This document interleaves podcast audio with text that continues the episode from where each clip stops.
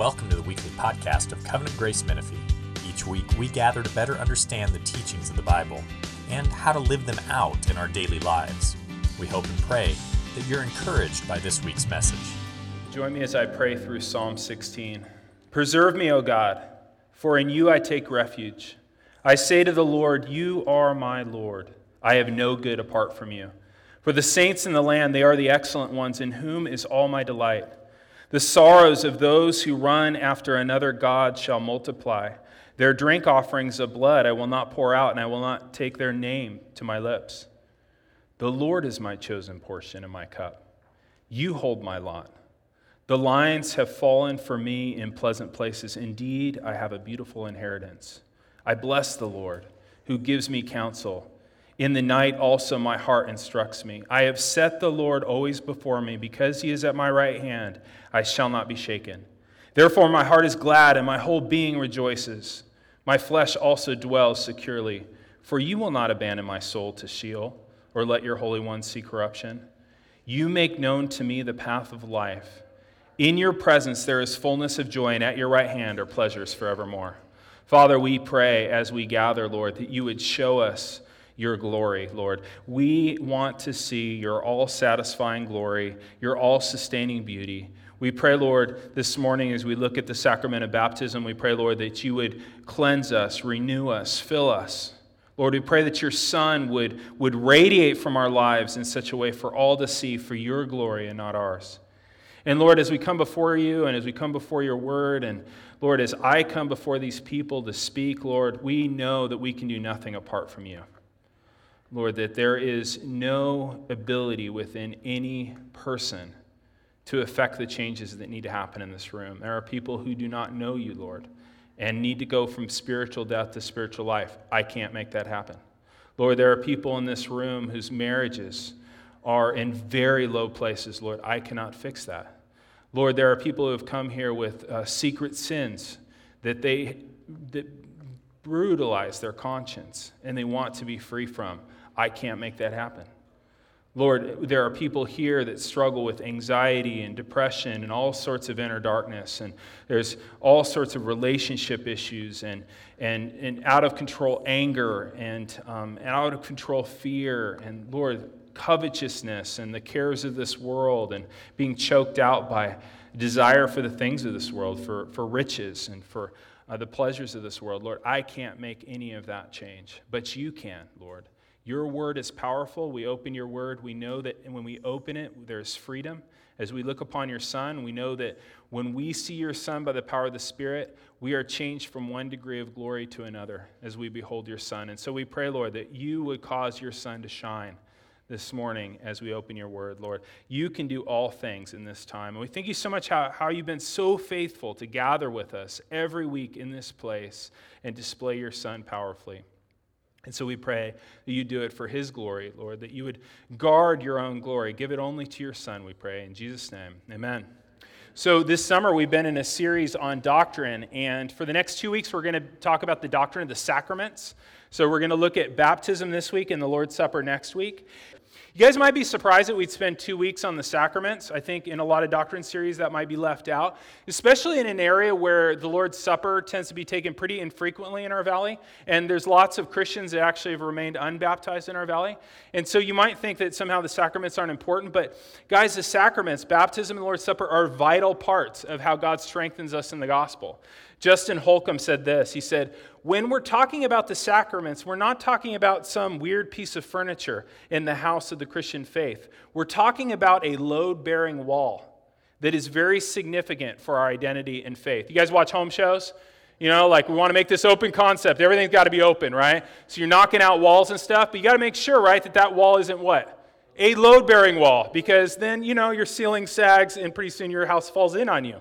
And what we'll see this morning is that baptism and the Lord's Supper, especially baptism, is very significant to how God wants to strengthen us. Um, why has He given us the sacraments? First, He's given us these because of the weakness of our faith. God knows that our faith is weak and that we need more than to just hear the gospel word, but we actually need to see it and feel it, and even in the Lord's Supper, taste it right? That we need these extra ways to take in what the gospel's about. Um, Augustine said that the sacraments are visible words. So they're God's word made visible to help our faith. So that in addition to hearing the word preached, we actually see the gospel in baptism and, and communion repeated, reenacted, illustrated, even you could say dramatized right? And so that's what we're seeing in these. And the Lord's done this um, with his people in the Old Testament too. As he made covenant promises with them, he gave them signs so they could visibly see his promise. You think about like Noah, right? And the sign he was given of the rainbow, right? With his promise to never destroy the earth again by water, he put, gave a rainbow. Or you look at um, Abraham, you know, he's given a promise, he's given circumcision for his children. Or we look at uh, Moses given Passover. Baptism's like that. It's a sign of the gospel, promises to us. And um, it's something for us to look upon. And it's something, guys, for us to continue to look upon. And I think some of us feel like with our baptism, might have been a real long time ago. Maybe you were a kid, maybe it was, you know, many, many years ago. You can kind of think, well, that's just like an item of obedience that I've checked off my list and now I move on. But what's interesting is, as you look in the New Testament, the apostles are continuously pointing people to look back at their baptism and understand more and more the significance of what that was about, the promises that baptism speaks of. And so I'd like for you guys to think, all of you who are believers right now, think back to your baptism. You know, think back to the time when you received this sign and think about these promises that I'm going to talk about and how God made those promises um, for you to receive at your baptism. So they're to help our weak faith. They're also to weld us together as a church. Baptism and the Lord's Supper kind of weld us together. Ephesians 4 3 says, Be eager to maintain the unity of the Spirit in the bond of peace. There is one body and one spirit, just as you were called to one hope that belongs to your calling one Lord, one faith, one baptism, one God and Father who is Lord over all.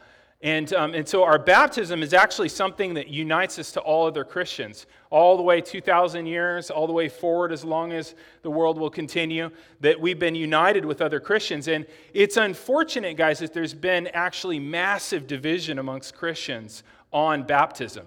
I mean, baptism is meant to be a sign of our unity, and for, for so many years it's been made disunity, right? And then, well, I got baptized this way, I got baptized that way. Baptism is actually a way for us to identify ourselves with all other Christians, not distinguish ourselves from them. I think a lot of times, you know, we're sinners, and so we have this thing where we want to kind of make ourselves special from others, and sometimes we'll use anything. And baptism is actually a way that we're to identify with all other Christians and not distinguish ourselves from other Christians, distinguish ourselves from the world, right? Shouldn't be trying to distinguish ourselves from each other. And I think as we drill down on the meaning of baptism this morning, you're actually going to feel a lot more unity with all other Christians, even if their way of baptism differs. And I think that desire for unity really pleases the Lord, guys. Uh, when you read through the New Testament, he desires for his church to be unified. And so think back to your baptism, whenever it was, maybe you were very young, maybe it was more recent. What did God promise you in baptism? And he, the promises of baptism are the new covenant promises. Let me read them to you. In Ezekiel 36, 25, these are the promises of the new covenant. I will sprinkle clean water on you, and you shall be clean from all your uncleanness. And from all your idols I will cleanse you. And I will give you a new heart, and a new spirit I will put within you. And I will remove the heart of stone from your flesh and give you a heart of flesh. And I will put my spirit within you and cause you to walk in all my statutes and be careful to obey my rules. You see three promises in there. And the three promises are these to make us clean, See that in verse 25? I'll sprinkle water on you, be clean. That's one of the promises of the new covenant. I will cleanse all your sin. Secondly, I will give you a new life. He says, I will put a new heart within you. I'll give you a whole new way of living, a whole new heart. And then he says, I will fill you with my spirit. Verse 27, I'll put my spirit within you and I'll cause you to walk on my statutes. And that's really, as you look through the New Testament and you see when they talk about baptism, the spiritual meaning of baptism, those are the three promises that are most connected to it. Is God is wanting to remind us that in Jesus we're clean, that we have a whole new life, and that we have his spirit now within us. And so we're going to look at those three things. First one, uh, baptism reminds us that in Christ we're clean. And this is probably the most obvious symbol, right? You know, as somebody goes down into water and comes out, it's a cleansing thing. Water cleanses us from filth. The waters of baptism remind us that through faith, all of our sins get washed away. Okay? Not by the waters of baptism, but by Christ, and baptism is a symbol of that. And there's been some confusion on this through church history for sure. There have been those who have taught that the waters themselves of baptism remove sin.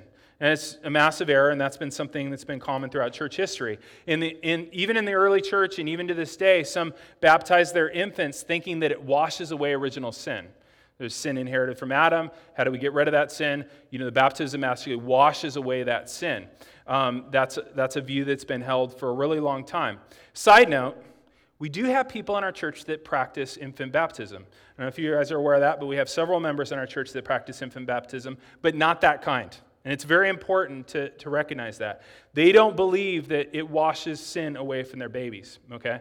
What, why do they do it? They do it because they see a link between the Old Testament and the New Testament. With the Old Testament sign of circumcision, where all male infants were circumcised um, on the eighth day, and then in the new covenant, they see a connection between circumcision and baptism. So they believe what they need to do is actually baptize their infants as a sign of the covenant, not saying their baby's saved, not saying their baby's sins are taken away. And it's also has been historically a way of welcoming um, these children of believers into the covenant community of the church, similar to the way we practice often infant dedication.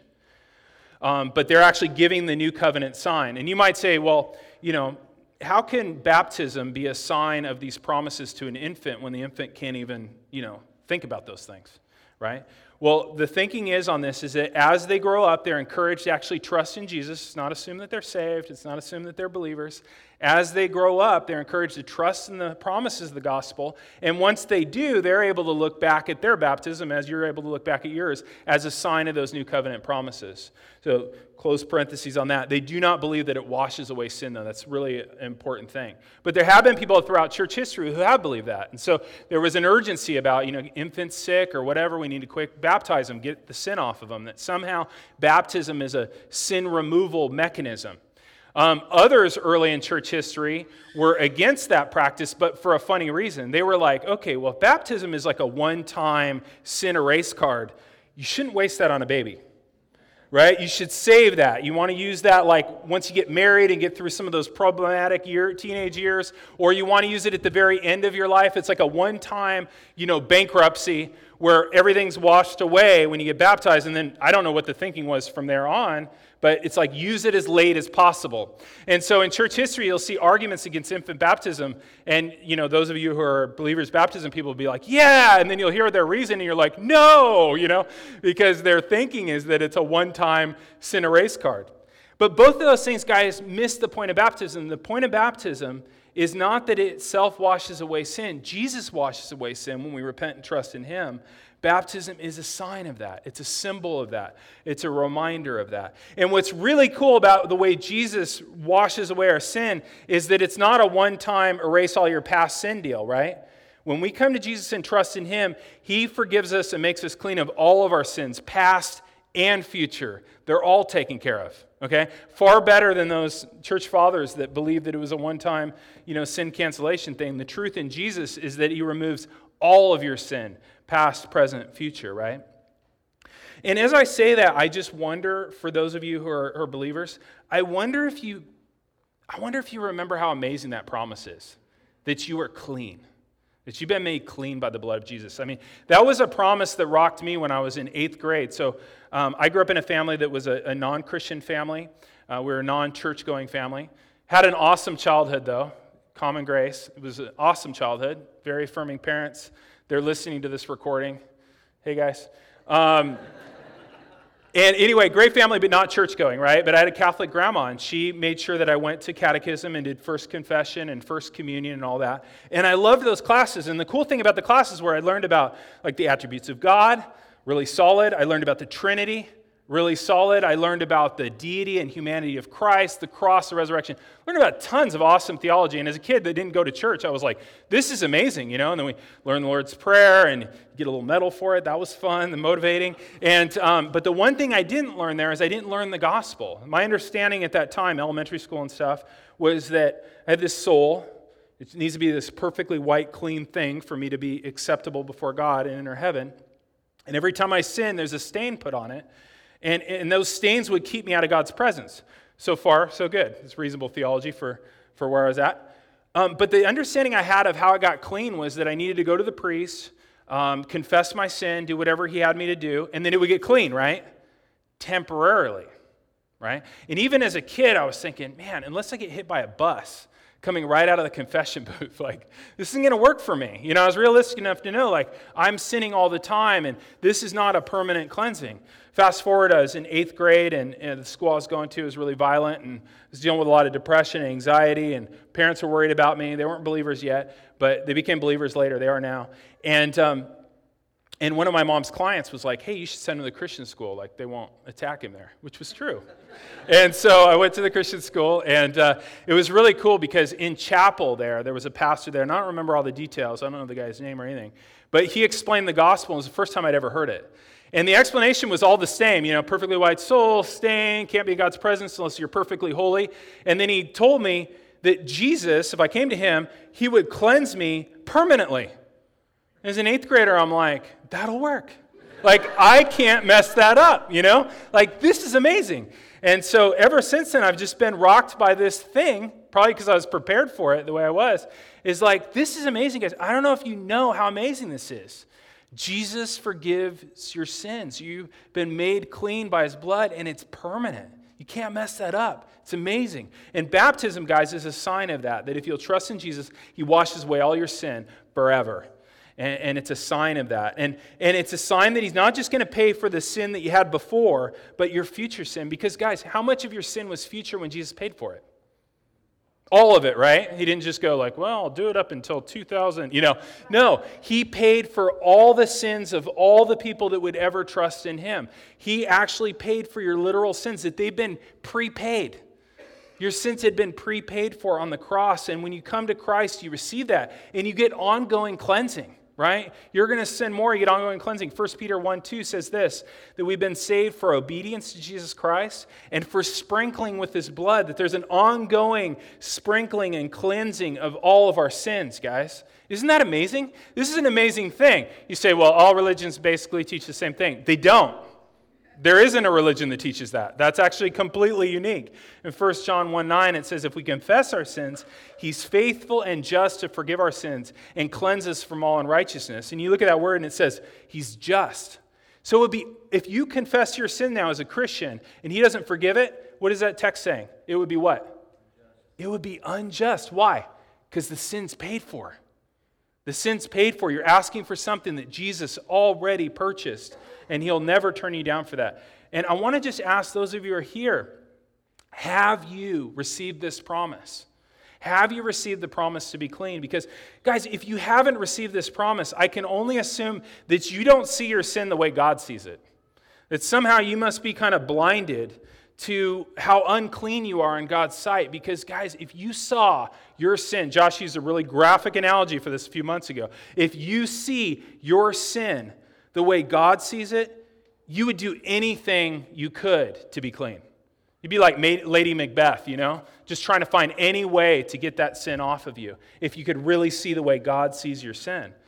And, um, and so you must not see it. You must not see it the obvious way that He does. You realize that the Lord sees not just our actions, it doesn't just hear our words, but He knows our thoughts and desires guys. Hebrews 4:13 says that no creature is hidden from his sight, but all are naked and exposed to the eyes of him to whom we must give an account.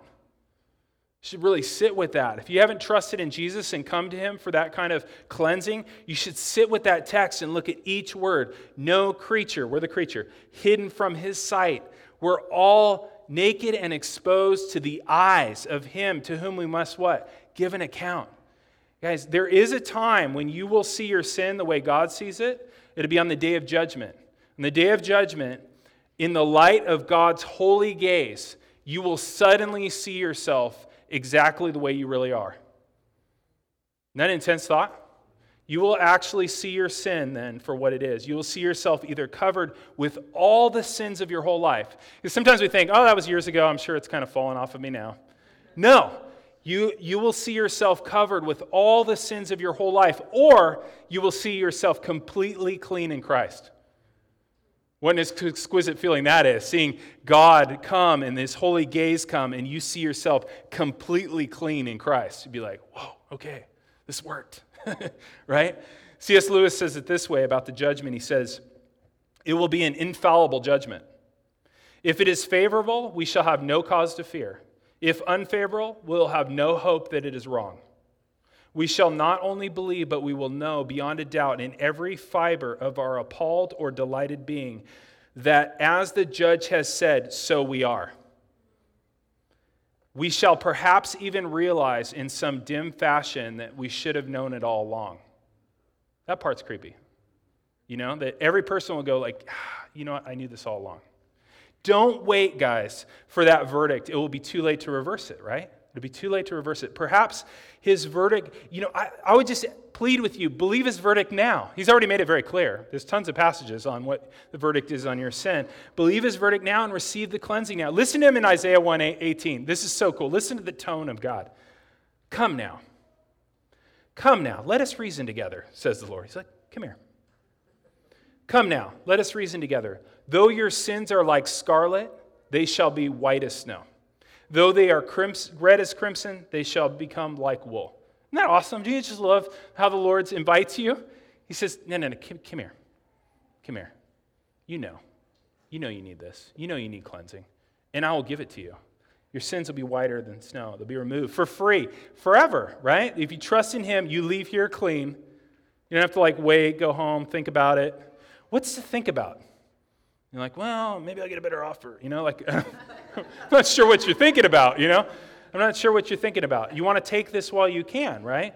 Forever. Don't leave here without having that. Baptism is a dramatization of that, right? That in Christ you're clean. Just as you remember when you were baptized and you came out squeaky clean, you are squeaky clean before the Lord, and you will be squeaky clean when He returns, which is so awesome. Second one, uh, God's promise to give you new life. Baptism is a picture of God's promise to give you new life. And that was the text that Sarah read in Romans 6 1. Take a look there. We're going to spend a little time there.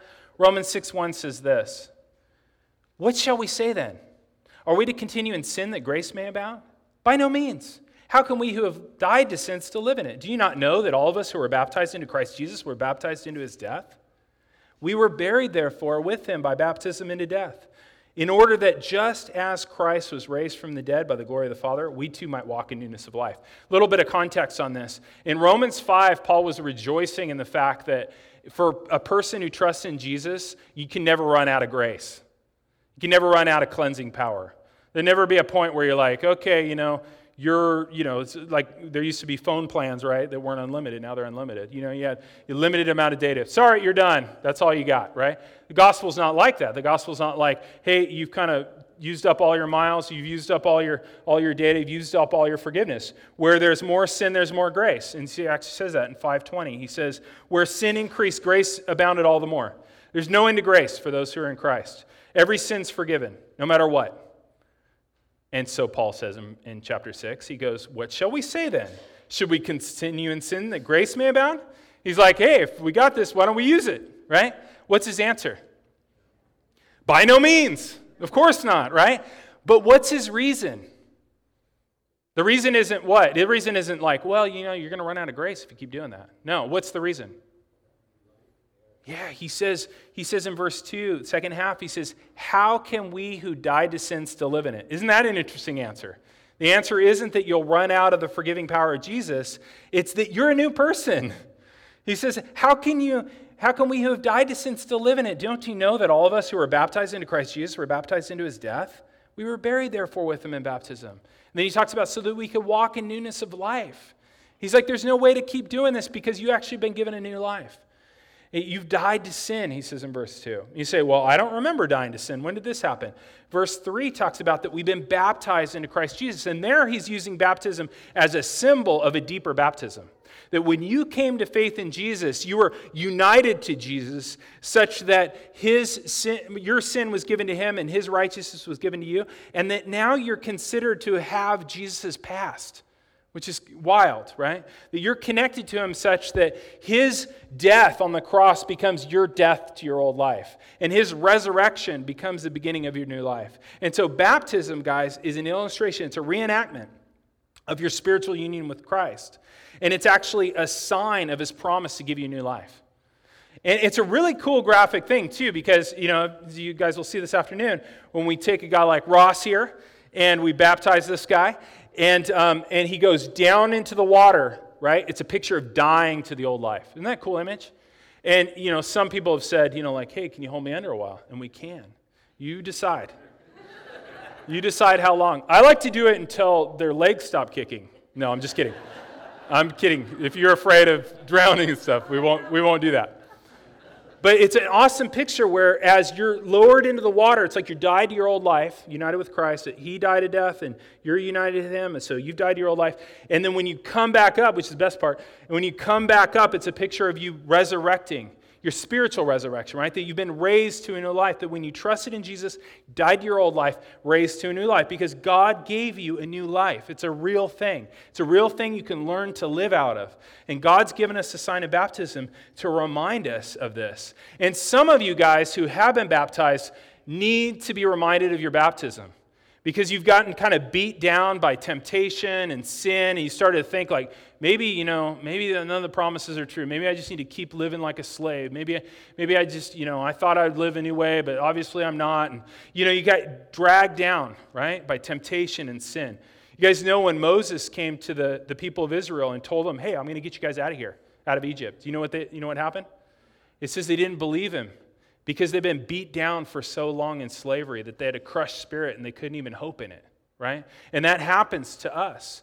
But baptism reminds you guys of God's promise that you've been raised to newness of life and, and you can live in that newness now. Like you may have lived in the newness for a while and kind of fallen back into the world. You can come back and live in that newness now. That promise is still good.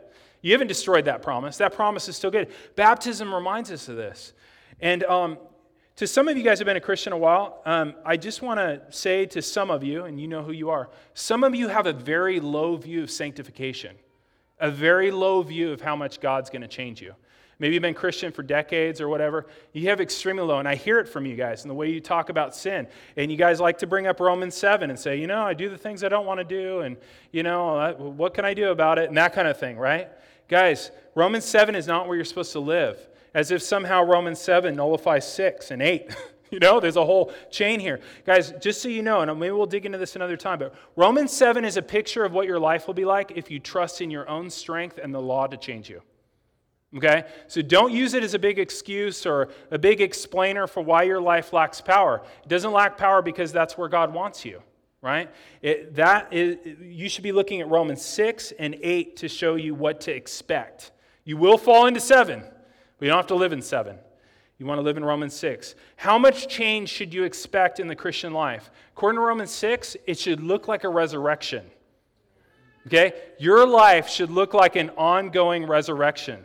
That's what you have available to you. And we all, like I said, fall into seven. We all fall into sin. We all fall into times of hardness and stuff like that. But I want you to hear this morning. I don't want this to depress you. I want this to excite you that the promise still stands, guys. The promise still remains to live in Romans 6, to be raised to newness of life. And maybe today is the day you're a Christian for a while, falling into sin, hearing about baptism. Maybe you come and see them, and you remember as you see this person coming out, like, I remember that for me. And I am going to come to Christ and start really living out the promise. In verse 11, he says, So you also must consider yourselves dead to sin and alive to God in Christ Jesus. And if you read the verses on from there, 12, 13, and 14, gives you specific instructions in how to begin to live out that newness. And so that's a great reason to be a part of these baptisms is not just to celebrate their promise that God has for them, but to see a reenactment of your own. As you're seeing these people come out of the water, you'd be like, you know what, the Lord did that to me. He took me from deadness and brought me to life. And it can be a time for a fresh start for you. You know, the gospel is about that, right? That at any point you return to the Lord and you say, Lord, I want to walk in newness of life. Help me to really live differently. And so believe this visible word, repent and start new. Um, it should look like newness of life, not wallowing in deadness, right? Um, third, so it's, a, it's about the promise of cleanness, it's about the promise of new life, and it's about the promise to fill you with His Spirit. Um, baptism is a sign of God's promise to fill you with His Holy Spirit. It's another water image, right? There've been a lot of water images this morning. You know, like cleaning, um, the, being immersed in and coming out. This is more of a pouring example. Um, we heard in 1 Peter 1 of a sprinkling example, sprinkled with his blood. But here, um, it's, it's about the promise that God will pour out his spirit into us. Joel 2 28 says, It shall come to pass afterwards that I will pour out my spirit on all flesh. Your sons and your daughters shall prophesy, and your old men shall dream dreams, and your young men shall see visions.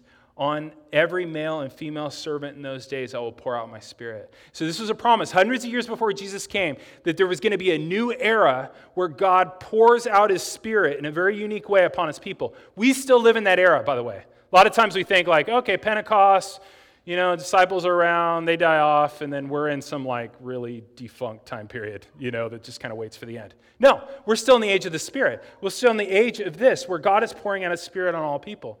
And it's kind of interesting, this whole pouring image, because you might think, like, okay, wait, but the Holy Spirit's a person. And He is. He's a person. He is the third person of the Trinity. He's God Himself. But He's often described as being poured like a liquid, which is really interesting throughout the Old Testament, as either oil or water.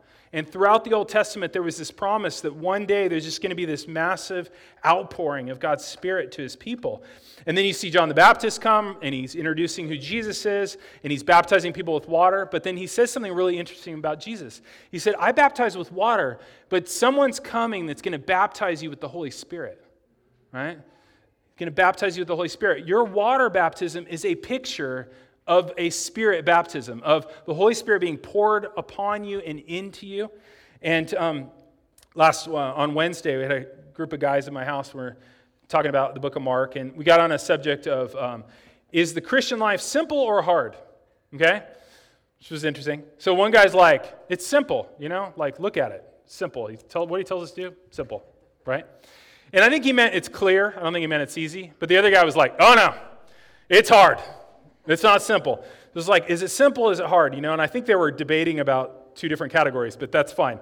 Let me clarify and say, is a Christian life easy or hard? you should have been there. You know what Jesus would say? Christian life for you? Impossible. Right? It's not like a little hard, kind of difficult, you know, like maybe it's hard, maybe it's not. It's impossible. Okay? For him, it's easy. Right? Christian life, impossible for you, easy for him. And he says, You know what? I will live through you. Okay? So there's only two ways to do the Christian life. You can try the impossible route, or you can try him empowering and living through you. Those are the only two options. We don't like sometimes do okay, right? We're either abiding in him and seeing him live through us, or we're abiding in our own power and it's a disaster. Jesus says in John 15, 5, I am the vine and you are the branches. Whoever abides in me and I in him, he it is that will bear much fruit. Apart from me, you can do nothing. It's impossible for us, possible for me, easy for him. He will abide in us, he will live through us. And that's what Paul talked about too. Paul talked about his Christian life. He didn't really talk about like easy, hard. This is what he said. Colossians 1:29.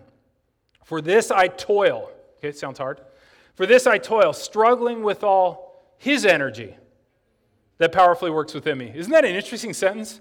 For this I toil, struggling with all his energy that he powerfully works within me. In your baptism, God promised to pour his spirit into you and to fill you with that kind of power. And that's what the Christian life's about, is trying to figure out how to do that. Okay? And I would agree that's hard. the hard part is trying to figure out how to abide in him every moment. That's the hard part. And that's where all the smart effort is put, by the way. If you want to put some effort into something, you put it into abiding in Him. That's where the smart effort's put. How do we do that? How do we practically do that? I was reminded this week of an acronym which you will love. It's APTAT, which is not a word. A P T A T. You might want to write that down. APTAT. A P T A T. Pastor um, had, had taught me this. Actually, it's not somebody I know, it's somebody famous. But his, his acronym APTAT is admit, pray, trust, act, think. Okay? APTAT. Admit. First, we admit that we can't do it in ourselves. Just like John 15 says. So if you've got like somebody you got to forgive and you can't, you've got some sin that you have a, a, very difficult time resisting. If you have somebody that's been very difficult to love, you have somebody that you're, you know, really trying to serve, you have trouble even getting out of bed in the morning. I mean, whatever it is, you first you admit. You admit, I can't do anything apart from you, Lord. Second, pray. Pray for the Spirit to empower you, right? Pray for the Spirit to empower you praying according to that promise of your baptism that He will pour His Spirit upon you. And then trust. Trust in some promise. Trust in one of the promises that He will empower you. Isaiah 41:10 is great. Fear not, I am with you. Be not dismayed. I am your God. I will strengthen you. I will help you. I will uphold you with my righteous right hand. Isn't that a great promise? That's a power of spirit empowerment. So you admit you can't do it, you pray, you trust, and then you act in faith. This one's really important. Because people will kind of sit around and they'll go like, oh, well, you know, Lord help me, blah, blah, blah, and they don't act. You need to act. The acting is the trusting. So you do the act of obedience, believing that He is going to fill you as you do it. So if somebody hard to forgive, you grant them forgiveness, trusting that He is going to give you the power to do it. You um, dealing with you know, pornography or something like that, you walk away from that screen, trusting that that is Him empowering you to do that. Um, if you're, you know, kind of tempted to get in a fight with your spouse or something like that, you leave that quietly, trusting the power to do it. Go away and pray. Um, you have an opportunity to share the gospel. You start talking, trusting that He is going to speak through you. Right? We need to act. Um, you uh, have difficulty serving in your family with your kids or whatever, you do it trusting that He's going to empower it, right? And then you thank Him. You thank Him. You give Him credit for every time He does that. Know, you're like, Lord, I didn't think I could do that. And I know I can't. I admit it, I couldn't. But you did it through me. You know, you actually did something through me. Guys, we should be praying regularly that we would have His supernatural life flowing through our bodies. These carcasses we carry around, we can do nothing apart from Him, but He will empower as we trust in Him. And baptism dramatizes that. As the, as the water is, is, is covering that person, it's a picture of how He pours out His Spirit to those who will trust in Him. And so in baptism, three promises trust in Jesus, He makes you clean, He makes you new, He fills you with His power. And guys, I think as we focus on that meaning of baptism, um, those real promises that he makes in baptism, I think it will give us a whole lot more unity with other Christians that may do a different mode or, or maybe they baptize their infants or whatever. But we have these promises that we hold in common. I mean, as, as, more, as much as we drill down on what it means, then we can really see one baptism as a real thing.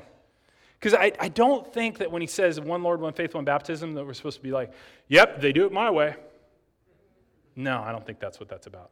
I think that we're to be united with every other Christian in the promises we've been given in the gospel. And this sign of baptism, guys, so cool. It, when you get baptized, you're actually being connected with 2,000 years of Christians and all the Christians that are to come. Um, from it's like a, this massive family, all been baptized from every tribe and nation and people and language. Some of these people got martyred when they got baptized, and we're connecting with them as one family throughout time. It's an awesome thing. And it also reaffirms our commitment to each other in this local church, right? In our baptism, guys, we are vowing to care for one another as a spiritual community. We actually have a question in our baptism about that, where we'll ask you guys today Are you receiving this person as a member of this body? Are you um, going to encourage them and pray for them and, and help them along their journey? And we're all going to say, We do, God helping us. Isn't that awesome? 1 Corinthians 12 12 says, For just as the body is one and has many members, and all the members of the body, though many, are one body, so it is with Christ.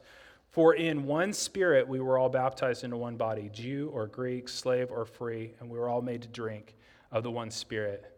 So please come and be a part of that. And if you have received the promises of the gospel, but you haven't been baptized, let us know. Josh, once again, right there, we'll actually get you totally prepared. We can do that today. Make sure that you understand. I mean, obviously, you just had a sermon on it, so this would probably be the best possible time. You do understand what baptism is about, but we would love for you to be a part of this. Let's pray. Father, we thank you. We thank you that you you've done all the saving. it's so awesome. That you've made us clean, and there's no way we can ruin that. We just keep trusting in you. We, choose, we sin and we fall into sin, Lord. We come back to you. We repent, Lord turn from our sin. We admit it specifically to you. We ask for your forgiveness for that, and we are sure that you are faithful and just and you will forgive us our sins because you, you have had them paid for by your Son. And Lord, we thank you for the promise that we don't have to stay at whatever place we are in our spiritual lives right now. And we don't have to try and claw our way out either but you will make us walk in newness of life. And so I just pray for anybody that's here that just really feels like they're not walking in newness of life. That they really are in a place of deadness and coldness and hardness and, and apathy, and that temptation seems to win over and over again, Lord. I pray that they would come to you and receive power from you. Lord, you have promised us these things, and they're very hard to believe sometimes. They're very hard to believe when we are failing over and over again in a place of just continual defeat. That we feel like Romans 7, where it's like the things I want to do, I can't do. I do the very things I hate. Who will deliver me from this body of death? And yet, Lord, your promise is, is here that if we will return to you, you'll receive us with open arms and empower us. And Lord, we pray for your spirit to really make us spiritually empowered people, Lord. We don't want to keep living in our own strength. We don't want to keep trying to live the Christian life or, or live out the mission you have for us in our own strength. We are weak. We can do nothing. We pray, Lord, that you'd make us to abide in you. Teach us that, Lord, whether it's through a weird acronym or however you do it, Lord. We pray that you would every day wake us up with the promise that you will live through us, you have poured out your Spirit upon us. As we take the Lord's Supper, Lord, we just pray that you would feed us, that this is another means by which you strengthen our faith and feed us. And we pray, Lord, that we would be richly fed. Thank you for your word and the rich feeding it is. And we thank you for the Lord's Supper and the way you feed us in a different way through that.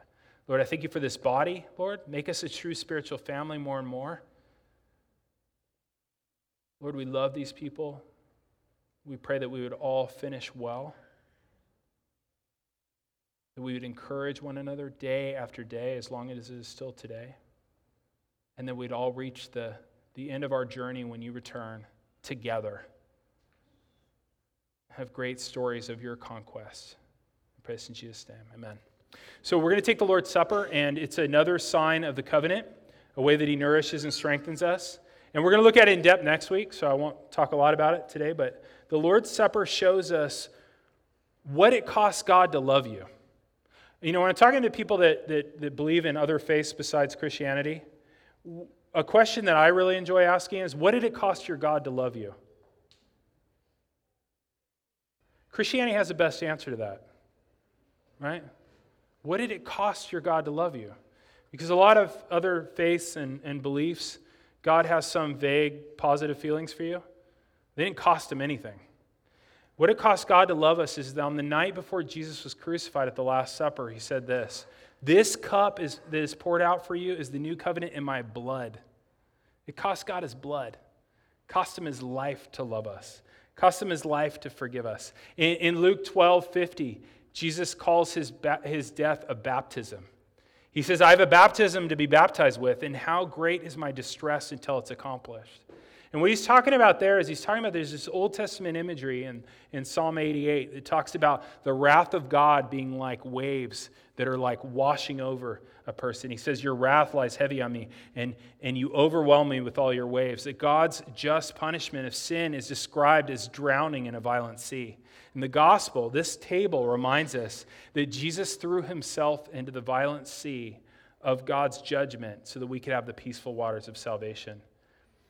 Jesus was baptized into our death so we could be baptized into his life. And so if you're trusting in Jesus, come forward, take the bread and the cup. The bread's gluten free, so you don't need to worry about that. And we'll just take that individually, or you can take it as families, take it with the people next to you. But let's remember his great baptism into death for us. Thank you for listening to this week's podcast. If you'd like to know more about our church, you can email us at info at covgracemenifee.org. May the Lord bless your week and guide your steps.